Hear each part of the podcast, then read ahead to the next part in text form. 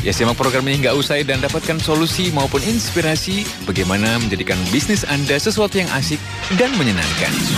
Ya, hal listener di mana pun Anda berada, selamat sore, senang bisa bersama dengan Anda kembali hal dalam program Bisik, Bisnis Asik bersama saya Charles Pindo untuk Anda yang berada di Jabodetabek dan juga untuk Anda yang menyimak kami di radio streaming di www.heartline.co.id dan juga di www.heartlineradio.com. Di sesi yang kedua, kami tidak berhenti menginspirasi Anda dengan hal-hal yang kami yakini tidak hanya sekedar memberikan informasi atau uh, memberikan wawasan yang lebih luas bagi Anda, tapi juga bisa menginspirasi Anda tentang topik yang akan kami bahas bersama narasumber yang sudah hadir di studio yaitu Bapak uh, eh, JM Zakarias ya.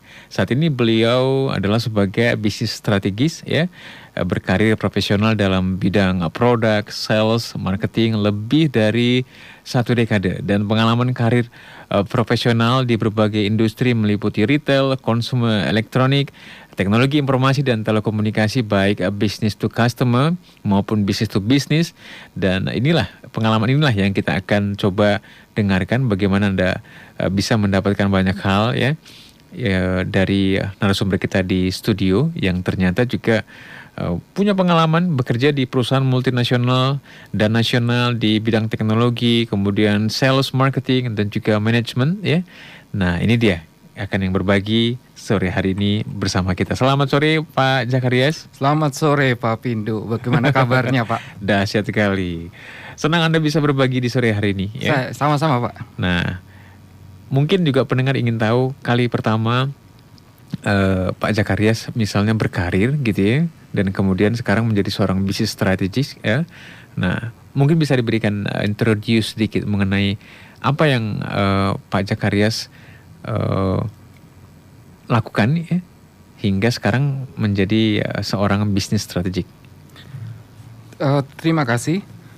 Selamat sore untuk para pendengar Headlight, Headlight FM. Hmm. Saya memulai karir saya di bidang produk. Yes. Di mana di bidang produk kebetulan langsung masuk ke bisnis. Yes. Jadi dalam artian kalau masuk ke bisnis kebetulan produk yang saya tanganin beberapa tahun yang lalu itu berkaitan dengan consumer elektronik yaitu mm -hmm. ponsel. Mm -hmm.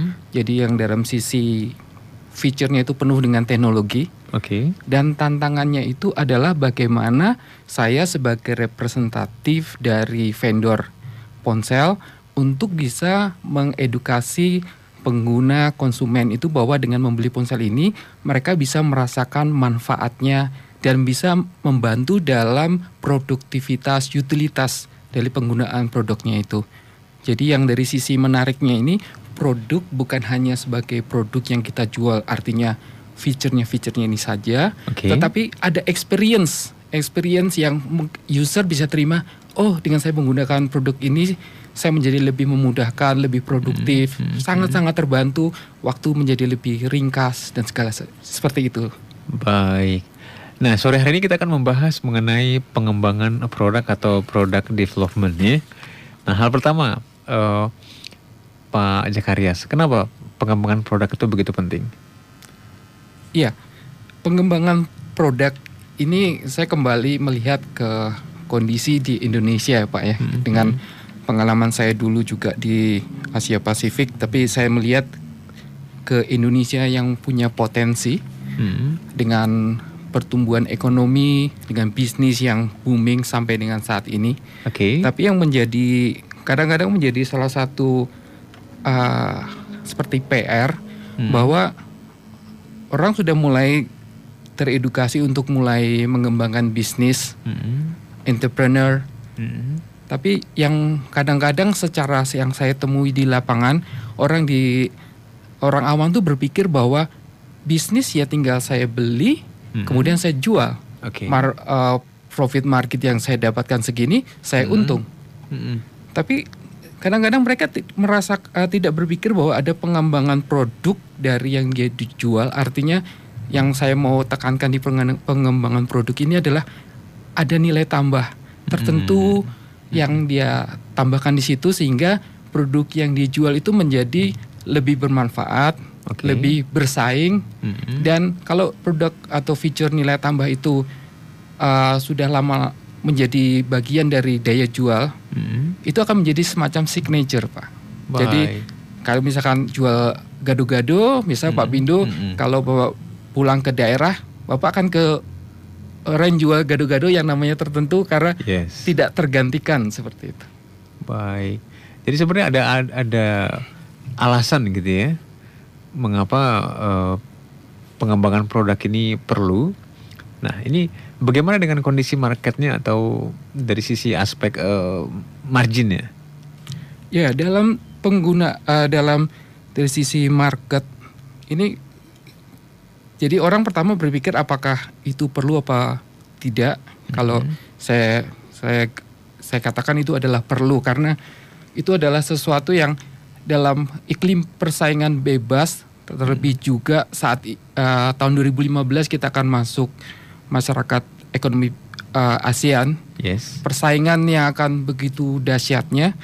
Jadi uh, pengembangan produk itu akan memberi nilai tambah dan selain nilai tambah adalah daya saing. Hmm. Bagaimana kalau misalkan saya kasih gambaran, kalau misalkan produk yang dijual dari uh, penjual yang banyak itu produknya sama, yang terjadi biasanya adalah uh, banding-banding harga kan pak. Oke. Okay. Hmm. Tetapi kalau misalkan dalam kondisi persaingan yang begitu uh, padat, yang begitu uh, yang yang begitu tough, hmm. kalau anda punya suatu daya, uh, nilai tambah yang yang tidak dimiliki oleh pesaing anda, hmm. anda masih bisa bertahan. Artinya anda masih bisa lebih fleksibel dibandingkan anda harus jor-joran banting harga atau perang harga. Baik, contohnya seperti apa kira-kira itu Pak? Kalau mau saya mesti gambaran yang paling paling simpel ya, mungkin hmm. jadi para pendengar mungkin dari berbagai latar belakang. Jadi ya saya simpel itu saya dulu saya dulu pernah eh, berkantor di Bandung hmm. dan salah satu potensi dari Bandung itu salah satunya adalah buah uh, buah stroberi.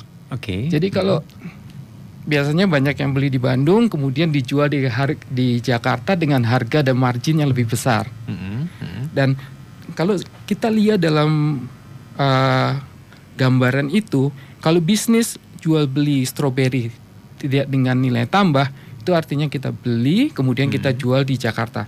Kondisi okay. kalau kondisi market yang masih prospek itu no problem.